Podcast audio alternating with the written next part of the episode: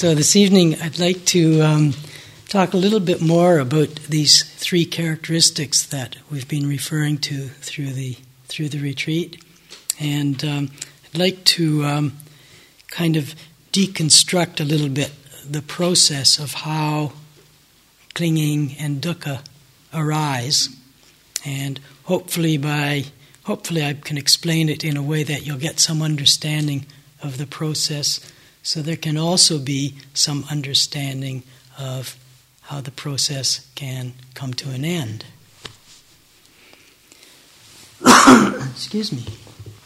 It's not an easy. Uh, it's not an easy one to to explain, but I'll give it a go. So, with the um, the three characteristics, um, the the Buddha, in his in his exploration of life and exploration of the breathing and body sensations and mind, and, um, and just exploration of life in general, came to a um, came to a, a, an awareness that there are these three characteristics that define all things. That all all things have these three characteristics. There's there's there's nothing. There's no thing in existence that doesn't exhibit these three characteristics. And, um, and there's no thing that doesn't exhibit all three of the characteristics. So these are the, the three defining characteristics. And when, when we speak of the nature of things, you see in the, in the texts and you may hear in talks this reference to this, the nature of things or how things actually are. It's referring to these three characteristics these characteristics define the nature of things. And so, if you remember back very early in the retreat, I defined insight as seeing into the inner nature of things without thought. And so, insight is the seeing into these three characteristics. This is the, the inner nature of things.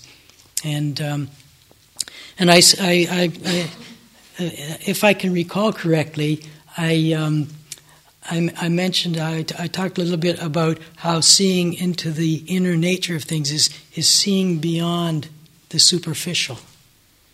It's kind of not getting caught in, in what's the most obvious and what comes to appearance first, but going beyond. And that's the reason for staying with the experience. And it's also a good reason for not just having an experience and writing it down. the, the staying with allows the opportunity to, to see something beyond or something other than the immediately obvious.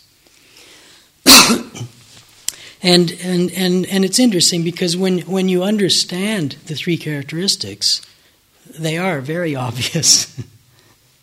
And, and so, in a sense, it's seeing beyond the obvious it's seeing beyond the immediately apparent, but on the other hand, it's actually seeing what's very obvious. It's not so obvious because we have a tendency to disregard it. And these, these three characteristics are all characteristics. We know them. We know them from our experience. We know them intellectually. But there's a tendency to, to kind of disregard them. And I think this shows most clearly with the first one, um, the Pali, the, which we, we've talked quite a bit about actually. The, the Pali word is anicca, and it translates as impermanence.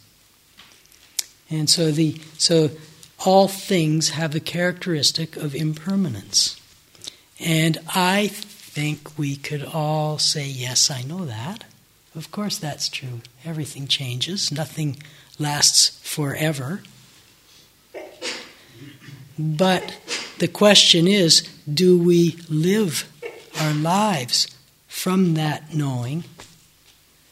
Or do we live our lives based more on a belief or a hope or an assumption that at least some things will be around forever, or at least as long as we're around?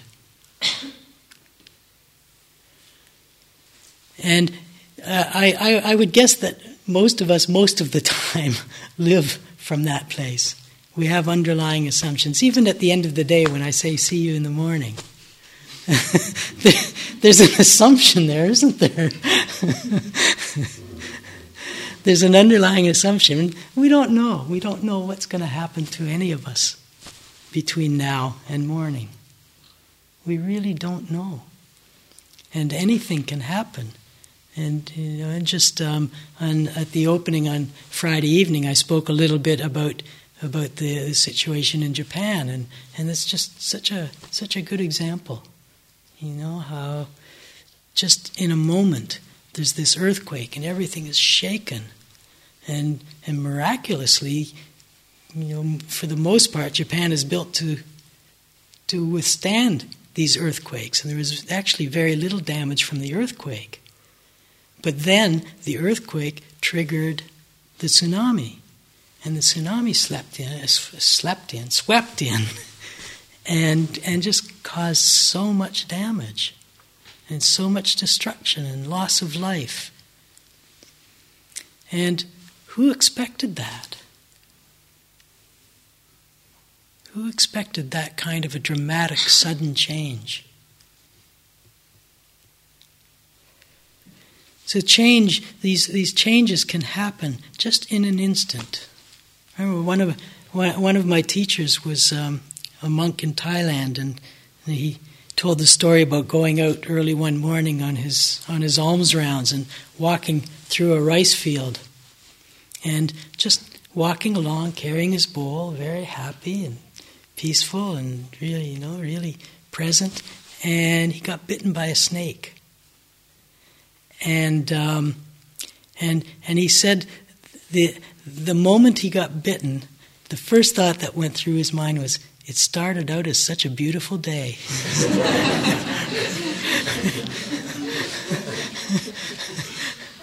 completely unexpected. You know, you're just walking along. Imagine if you're out doing your walking in the back here. Do you have any expectation of being attacked by, a, by one of the rabbits. you know, there's the, these changes that are possible, and we know they're possible, but we just don't expect them, and we don't prepare for them, we don't plan for them, and when they happen, what a shock. And, and just just little changes, you know. You come into the come into the meditation hall and you start sitting, and um, uh, a tickle comes in the throat. And, oh, where'd that come from? Oh, oh what do I do about this? Oh, oh, and, you know, and, and, and there's been, there just hasn't been any expectation that there would be a change or any anticipation of any kind of a change. We come on one retreat and we remember the last retreat and think it's going to be the same. You know, and we can do we can do retreat after retreat after retreat, and one of the things that we come to learn very soon is that everyone is different. We don't know how it's going to be. We just don't know how our life is going to be from one day to the next. There's just so many possibilities.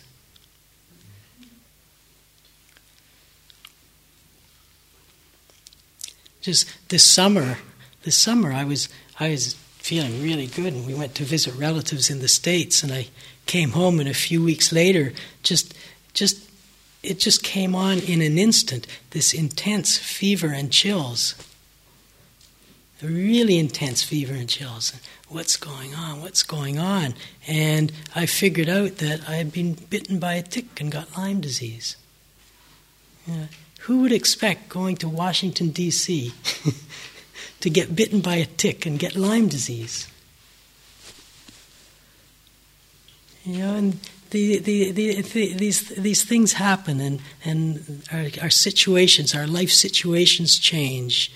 Um, unexpected change with jobs, um, just unexpected financial changes. Just in so many ways, change happens, and when it happens, somehow we're surprised, we're shocked there's an underlying assumption that things don't change, or at least some things. And yet, everything changes, everything is impermanent. And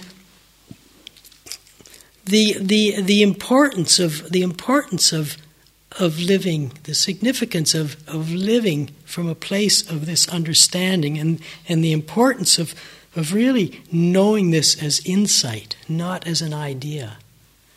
The importance is that the, the more deeply and, um, and the more um, the, the more clear in our awareness and in our consciousness this fact of change is, the less we'll try to hold on to something because we know it can't be held on to. And we know that if we do try to hold on to it, it's dukkha. And so this, this knowing of impermanence from insight brings with it just an easing, a relaxing, a releasing, an absence of holding, the ending of holding, and the ending of the dukkha that comes with the, the clinging. If it's something unpleasant, if we know that it's going to change, if we, we really have in our consciousness that it will change, we don't need to try to get rid of it. We don't need to push it away. The knowing of impermanence allows for an opening to it. It allows for the presence of change. It allows for the presence of whatever it is that, that's undergoing change. So this this import, this this this understanding and this deep knowing of impermanence is so important, and this is why the Buddha referred to it as a gateway to liberation. To, to really pay attention to impermanence, to really be mindful of impermanence, to really be noticing where impermanence is showing, and to notice where we're living with an assumption, and, and, and maybe a completely unconscious assumption, but the assumption that things won't change. So when we're being mindful of the breathing, we're feeling the breathing. Every time the belly moves a little bit, it's a change. Every time the in breath changes to an out breath, that's a change. The out breath changes to an in breath, it's a change. There's a transition there, a moment of change. And the change is happening from moment to moment to moment to moment. we give attention to the, to the other body sensations, doing the body scan, going through the body, and, and hopefully you've noticed how the sensations change. One time I come down through this arm and it has a certain sensation. And then when I'm coming back up, I come back up it, and oh, it feels different. Or sometimes we even notice the change as we're moving the attention down. With the Qigong, you know, we're doing, we're moving our hands up and down, and maybe you can feel change happening in the body from moment to moment to moment. It's really tuning in, really tuning into this, this fact of impermanence. And and and it's it and it applies to absolutely everything the most solid appearing objects the most solid appearing objects are changing literally from moment to moment to moment and just because we can't see it or feel it doesn't mean it's not happening on a molecular level, it's happening for sure. The, the atoms or whatever it is, the electrons are spinning around, moving. There's movement. There's lots of movement going on in, in any of these solid objects. It's just that it's at such a fine level, such a subtle level, we can't see it or feel it or hear it. is the, the, the, the earth. The earth seems so solid. You know, we have this assumption that the earth is solid It's, you know, it's the ground, it's the bedrock, it's, it's what we stand on and what we walk on. And look what happens with the earthquakes. The earth moves. The whole country of Japan, the whole island shifted. I forget how far. It was an incredible amount that the whole island shifted during the earthquake. It's amazing. The, um, the, the, the, the, Buddha actually, um, somebody asked him what causes the earth to shake.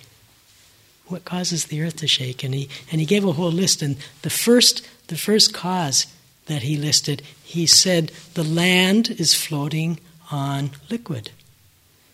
And he said the winds blow and disturb the liquid, and it causes the land, the earth, to move. Describing the plates. The Buddha, the Buddha knew. It's just quite, quite phenomenal that he was able to, he was able to perceive, to, to, to understand what was happening there. So, impermanence. Impermanence as a characteristic of things, impermanence as a gateway to liberation, a gateway to, to that, that releasing, that releasing of the clinging. And the, the, second, the second characteristic in Pali is dukkha. And we speak of dukkha as being suffering, as being dissatisfaction, and we, we being stress. So we tend to think of dukkha, to see dukkha as our response to things, how we how we experience things, what we experience because of things, outer and inner things. Um, so we tend to relate it with our experience. But the Buddha says all things have a characteristic of dukkha. And what he means by that is that all things have a characteristic of unsatisfactoriness. And basically, the reason they have this characteristic of unsatisfactoriness is because they're subject to change. It's because of the impermanence. And and and what it's saying, what it's pointing out is how we um, we look so much for our happiness to things. We we try to get happiness from different things, from objects, from you know, from what? From cars, from houses, from computers, from it's it's endless. Uh, the Buddha talked about how we chased after chase after things now here, now there. And we just go now here, now there, now there, now here. And and just how we, we, we, we want something and we think that somehow it's going to satisfy us and make us happy and make life easier. And we get that thing, and how long is it before we start looking for something else? we get something and we may feel, and, it, and again, it can be anything. It can be a tangible object, it can be a job, it can be a relationship, it can be um, a home, it can be going on a retreat, it can be anything. And when we get it, we may feel, we may experience some temporary satisfaction, happiness, peace, whatever it is that we're seeking from that, that thing. And temporary may mean very temporary, could be longer, but at some point it starts to fade. It starts to fade. And even while we're still feeling the, the happiness or pleasure or whatever with that object, even while we're still feeling that, we're already starting to look for something else. That inability to be at rest with what is. And, and, the, and the, the object, because, because of its impermanence, the object has that, not just the impermanence, but the object has that characteristic of unsatisfactoriness because no external object will ever bring us unending, unchanging, permanent happiness. We can't depend on objects. We can't rely on them. And and objects I would I would in, I would very much include with this meditation experiences. We come on retreat and we have these wonderful meditation experiences, and the thought comes, "Oh, how can I take this home?" You can't. you can't hold on to it, and you can't depend on it ever coming back again.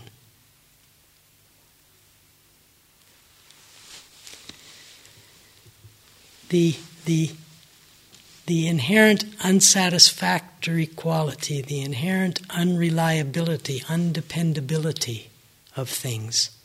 This is a characteristic of things.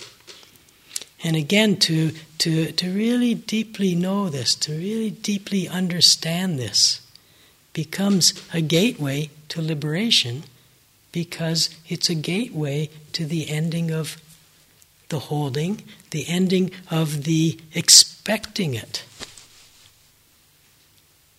Expecting that, whatever it is the happiness, peace, joy, bliss, whatever it is, expecting that to continue.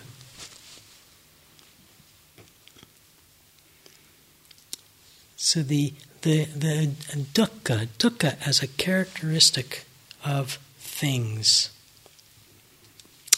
And the third characteristic, the third characteristic, I've been, I've been expressing it through these days as conditionality.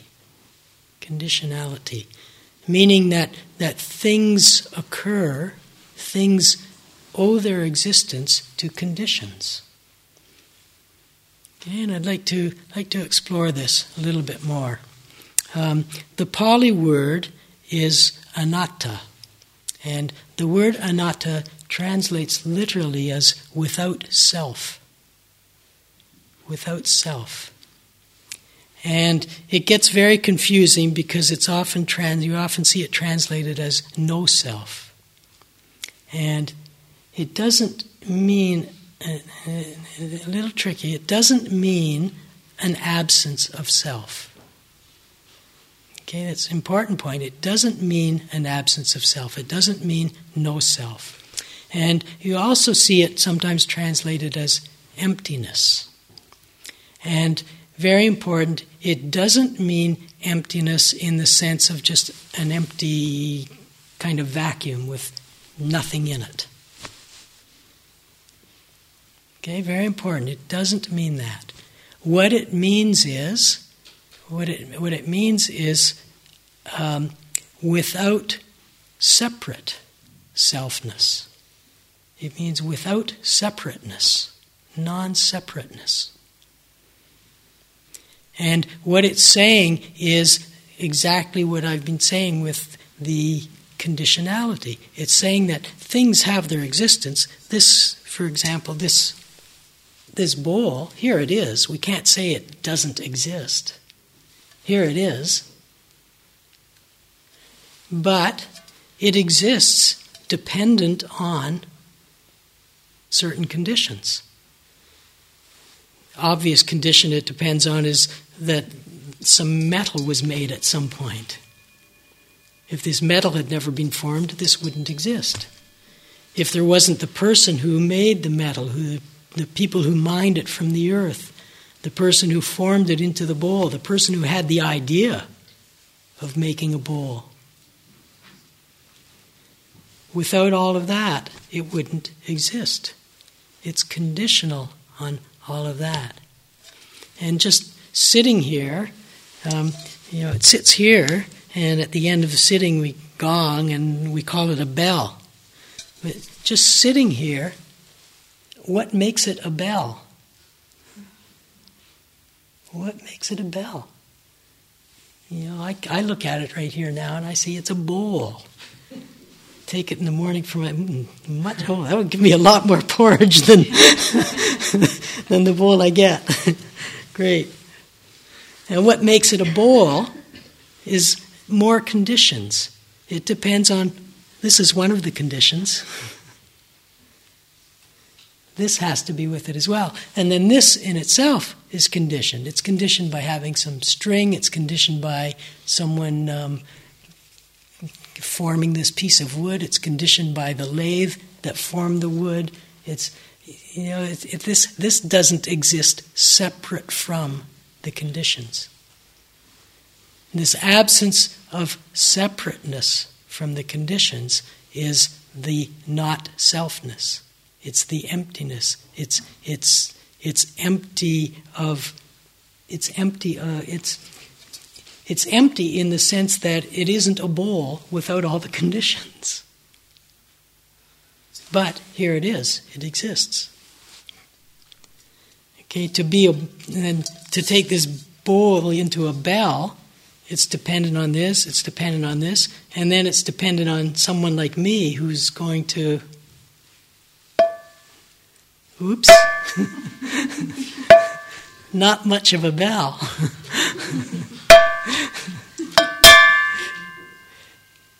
so it's also dependent on the condition of not grasping.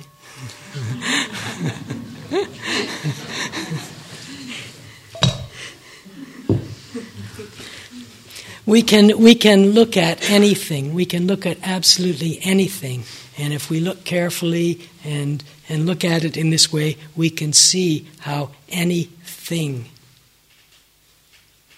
owes its existence to conditions. It owes its existence to a, a set of particular conditions coming together in a certain way, in a certain moment. And each of those conditions is subject to change. And so the thing will change as the conditions change. Just like the pain in your knee. It arises because of conditions. A condition may be your posture. Body's not used to sitting a certain way, knee gets painful. Condition changes. Ah. Straighten your leg out, pain goes away. The arising of the pain is conditioned by the position of the knee. Position changes. The passing of the pain is conditioned by the by the by that change. Things owe their existence to conditions and are not separate from the conditions this, this retreat, the whole retreat. You know, just, just think of what it takes to make a retreat, to have a retreat. You know, just it, boggles the mind how much is involved and how many people are involved. You know, aside from all of you, leave yourselves out of it. Um, and, but, but certainly each one of you is a condition for this retreat.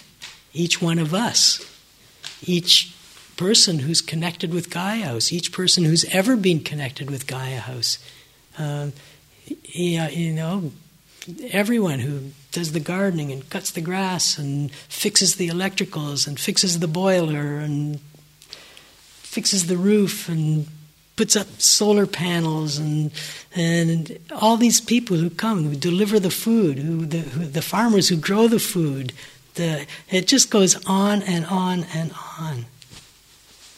It's just mind boggling how many conditions have to come together to allow a retreat to happen. It's miraculous that it ever happens. When you think of it, it's, it's quite miraculous that anything happens. Everything is a miracle. You know, we're witnessing miracles in every moment of our lives. Every moment is a miracle. Can we wake up to that? to really wake up to life with that, with that attitude. Every moment is a miracle.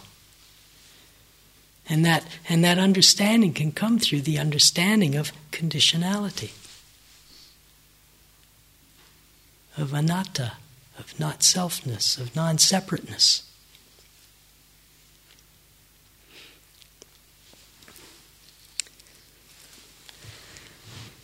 When it comes to the meditation, as I've said, the meditation is, is really a process of examining this self. This self. And, and in a way, it's, it's a process of examining the self in order to understand and to know through experience the not selfness. The not selfness being a gateway to liberation. And so we can, we can, we can explore this, this apparent self and see the not selfness. And, and um, this, this process of how clinging, so, so clinging is the, the arising of dukkha, and the seeing of the not selfness can be the ending of the dukkha. So let's look at how clinging and dukkha arise. And in that, in that examination, hopefully we can see the part that not selfness plays in it and see where not selfness shows, how not selfness shows. So, so here we are. We're, um, we're on retreat. We're in Gaia House. It's about, um, let's say, it's about, where are we here? Um, oh, okay, 11:45. There's a sitting meditation period, and you've decided you've had enough of sitting meditation, and you're going to do some walking instead.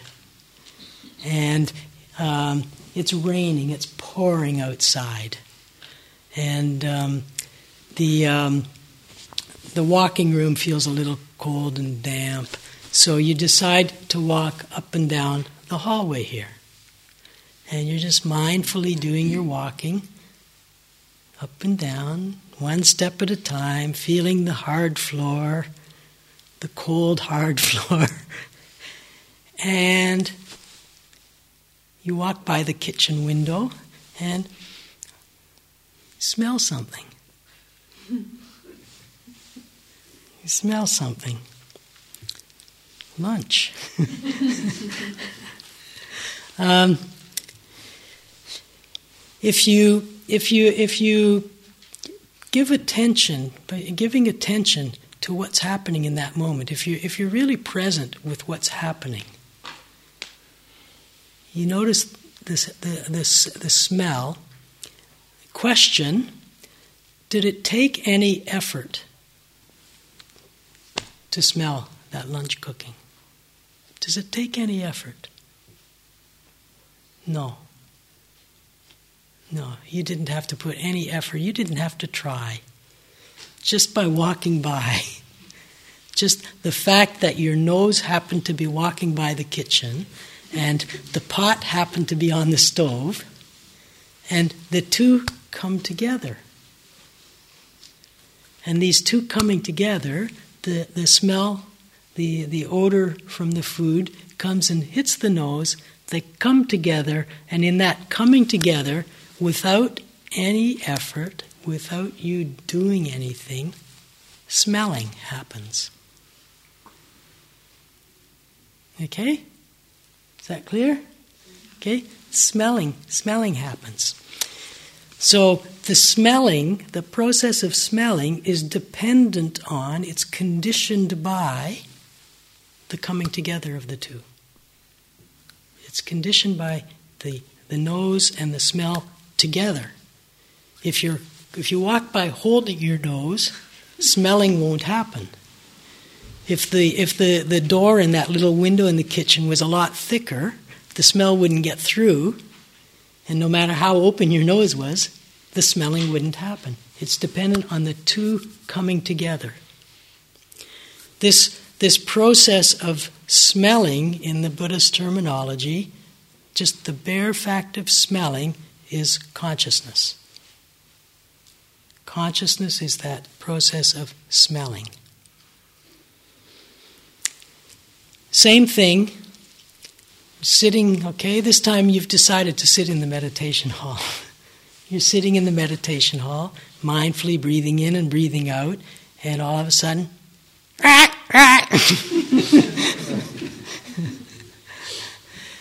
Did you have to do anything to make yourself hear that sound? No. if anything, you would do something to not hear it.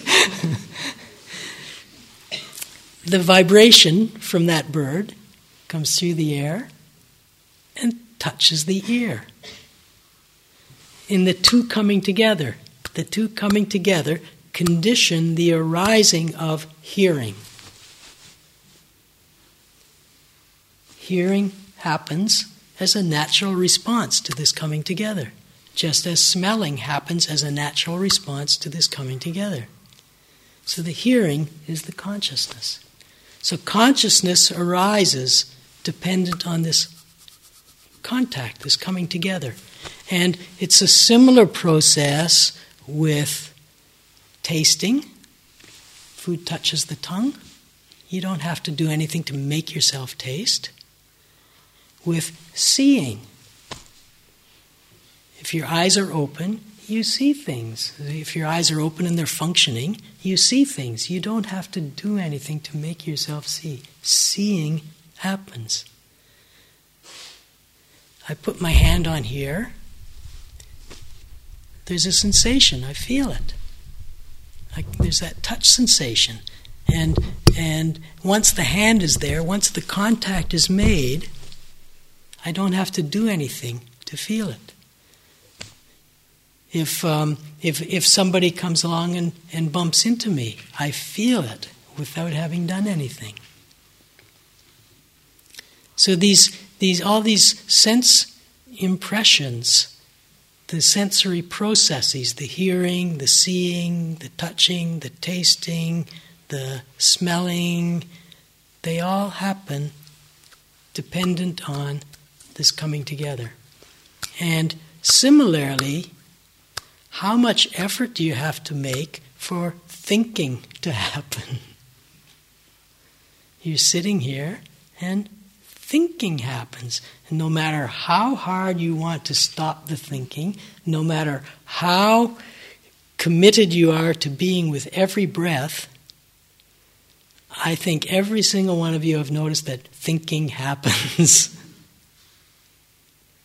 Thoughts arise thinking happens without any effort. There's a mind consciousness, a thinking consciousness. So the, the, the, the Buddha, in his analysis, then puts these three things together the nose, the odor, and the consciousness. And these three things together comprise what he referred to as contact. It's how we make contact with the world, the inner world and the outer world. We make contact by the coming together of these three. If any one of these three things is missing, there's no contact. Okay? So sometimes um, two people will walk by the kitchen at the same time, and for one person, smelling will arise, and the other person is so caught up in thoughts arising that the smell consciousness doesn't happen. So that particular contact doesn't happen. The contact depends on, on the three, the package of three things. So this, this contact happens dependent on the non separateness of these three factors, these three, these three things. So when, when, the, when this happens, when this contact happens, um, a couple of things follow on from that very quickly. One thing that follows on is the feeling tone. The feeling in that in that contact, and from that contact, the experience is either pleasant, unpleasant, or neutral. So the feeling is conditioned by the contact.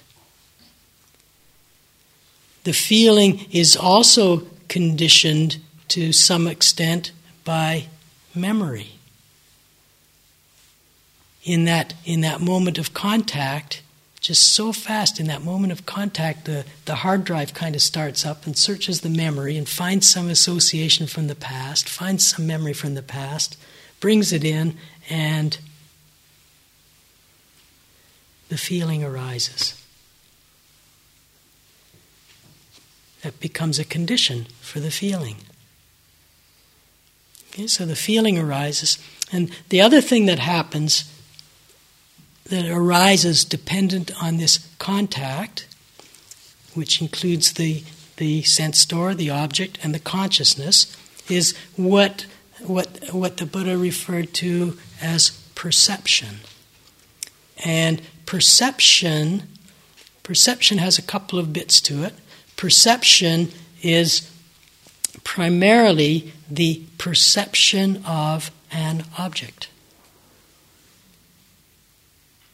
Okay, so the, the smell comes, and then perception places it.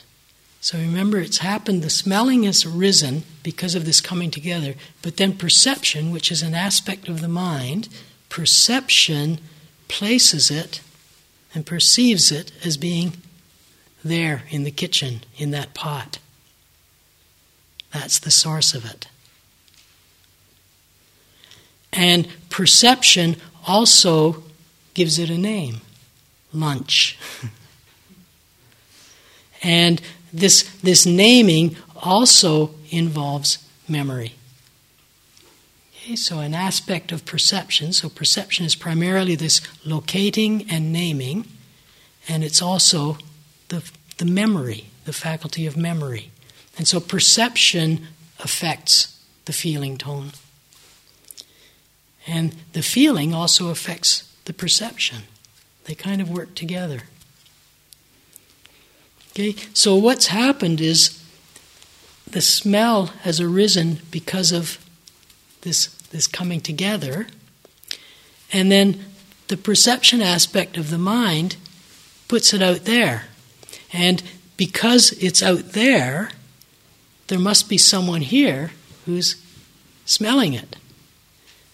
And so perception, in a sense, creates the separate me who's smelling. And then another aspect of mind, which, which is referred to as mental formations, comes in.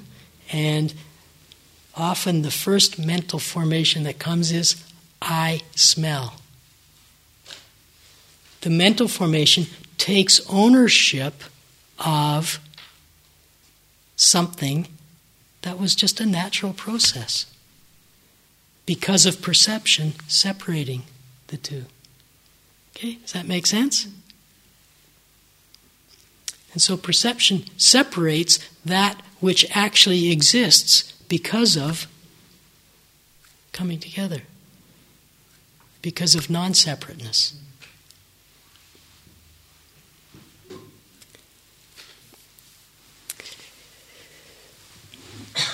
And because of the perception of separateness, and the feeling, so dependent on that perception of separateness, dependent on that, on believing that perception of separateness, and dependent on the feeling, dependent on the consciousness, dependent on this whole process, if assuming with the lunch the, uh, the, the feeling that comes is pleasant, then because it's out there, over there, and I'm here, I have to get it. So now I have to get what actually was never apart from me. Is only the perception that says it's apart from me. And in in um, hmm, in in perceiving that and in believing that, believing that perception, believing it to be true, I want it, I have to get it. I'm really hungry. Even though hunger has just arisen as a natural process, perception says, I'm hungry. And takes ownership of what's just a natural process, a natural arising, because of conditions, condition of the body needing some nourishment.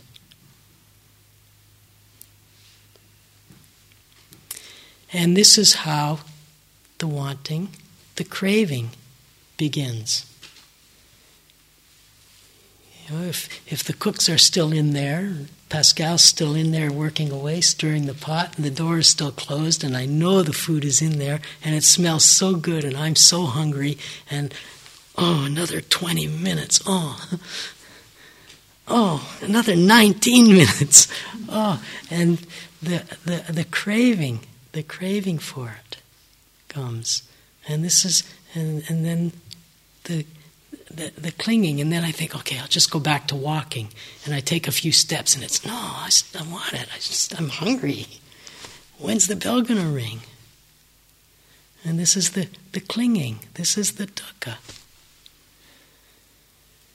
And it's and, and, and, and the dukkha has arisen from this perception of separateness of needing to get, of me needing to get, of me wanting, of me here and it there, and the feeling, and all of these become the conditions, the conditions for the dukkha.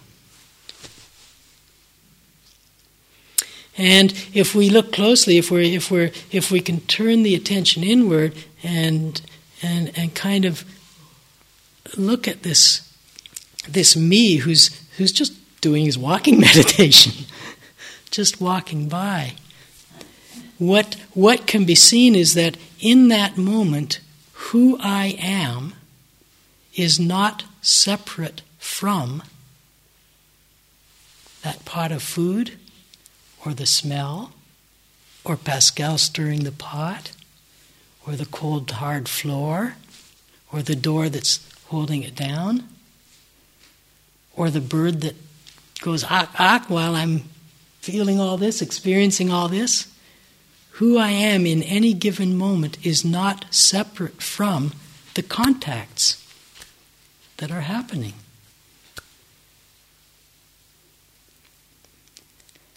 And so we can, we can begin to, to see and begin to understand that we are not separate. this who I am doesn't end at the surface of this body, and that bird doesn't end in that tree. We're not separate from each other. And this is the emptiness, this is the not selfness, the not separateness. And so, whatever, whenever we see something, we're actually seeing ourselves. When we hear a sound, we're hearing ourselves. When we smell something, the smelling is ourself. And to, to, to, to really understand this, to, to, to really know this, to to experience this, to to in in the in the silence and stillness of meditation, to to actually feel the coming together, to know that contact very intimately, and that and that and that intimate contact is known not by trying to know it or trying to figure it out. It's known just by being quiet and still and open and allowing.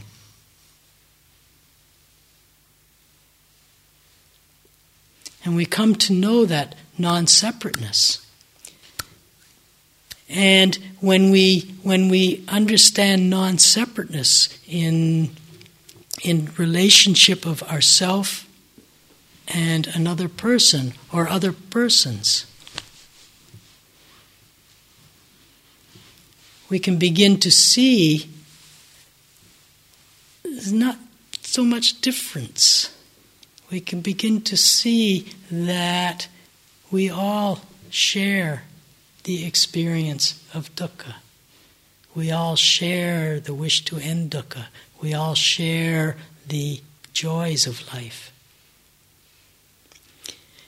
And and and in that in that recognition, in that knowing of the non-separateness, the heart can open. And when we when we contact when we when we come in contact with with with dukkha, with another person who's suffering, we feel that, and we've all, all had this experience. We feel the dukkha, we feel another person suffering, and and and in that moment of feeling it, that other person suffering is our suffering.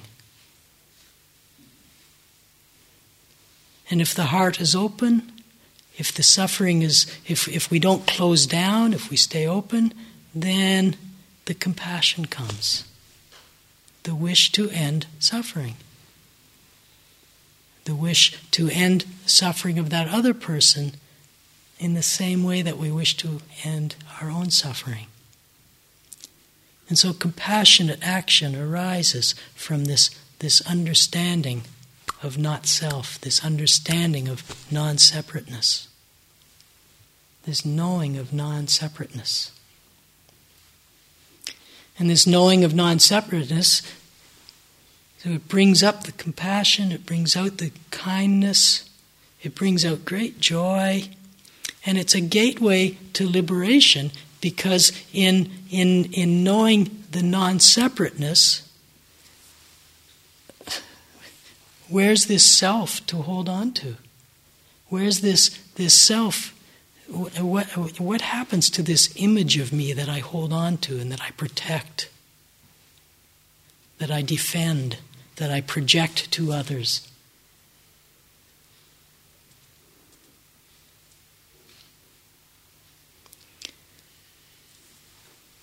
The self is still here, the body mind is still here, still functions but the relationship changes in a way that it's not personal.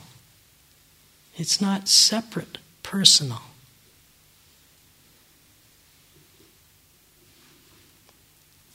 It's very freeing, very liberating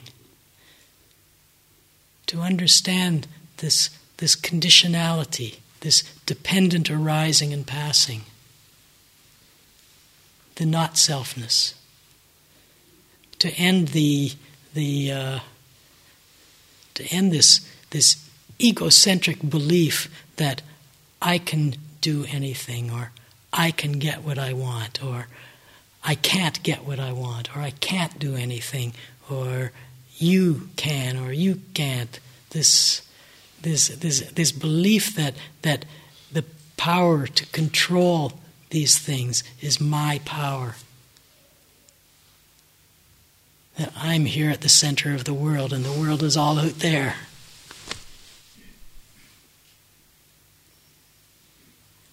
The world is all right here, right now. I think I mentioned the other day how the Buddha said the entire universe is contained within this body. And he can say that because he understands anatta, he understands not separateness. So in the meditation, the meditation is the exploration of this of this thing I call me, this self. And as I spoke about this morning, the uh, this factor of investigation of states, the investigation of these three characteristics investigating in a way that we come to a real deep understanding that truly does liberate us, that truly does end dukkha. So let's sit together quietly for a few minutes. Thank you for listening. To learn how you can support the teachers and Dharma Seed, please visit dharmaseed.org slash donate.